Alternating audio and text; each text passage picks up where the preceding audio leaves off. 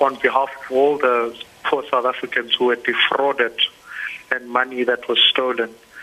You can't help but feel that a great injustice has been committed here.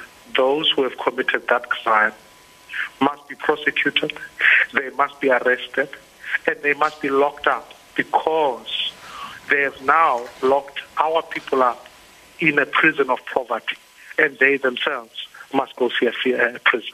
We need the NPA to do its job and let all of those parties who are involved, ANC, whether it be the EFF, it doesn't matter.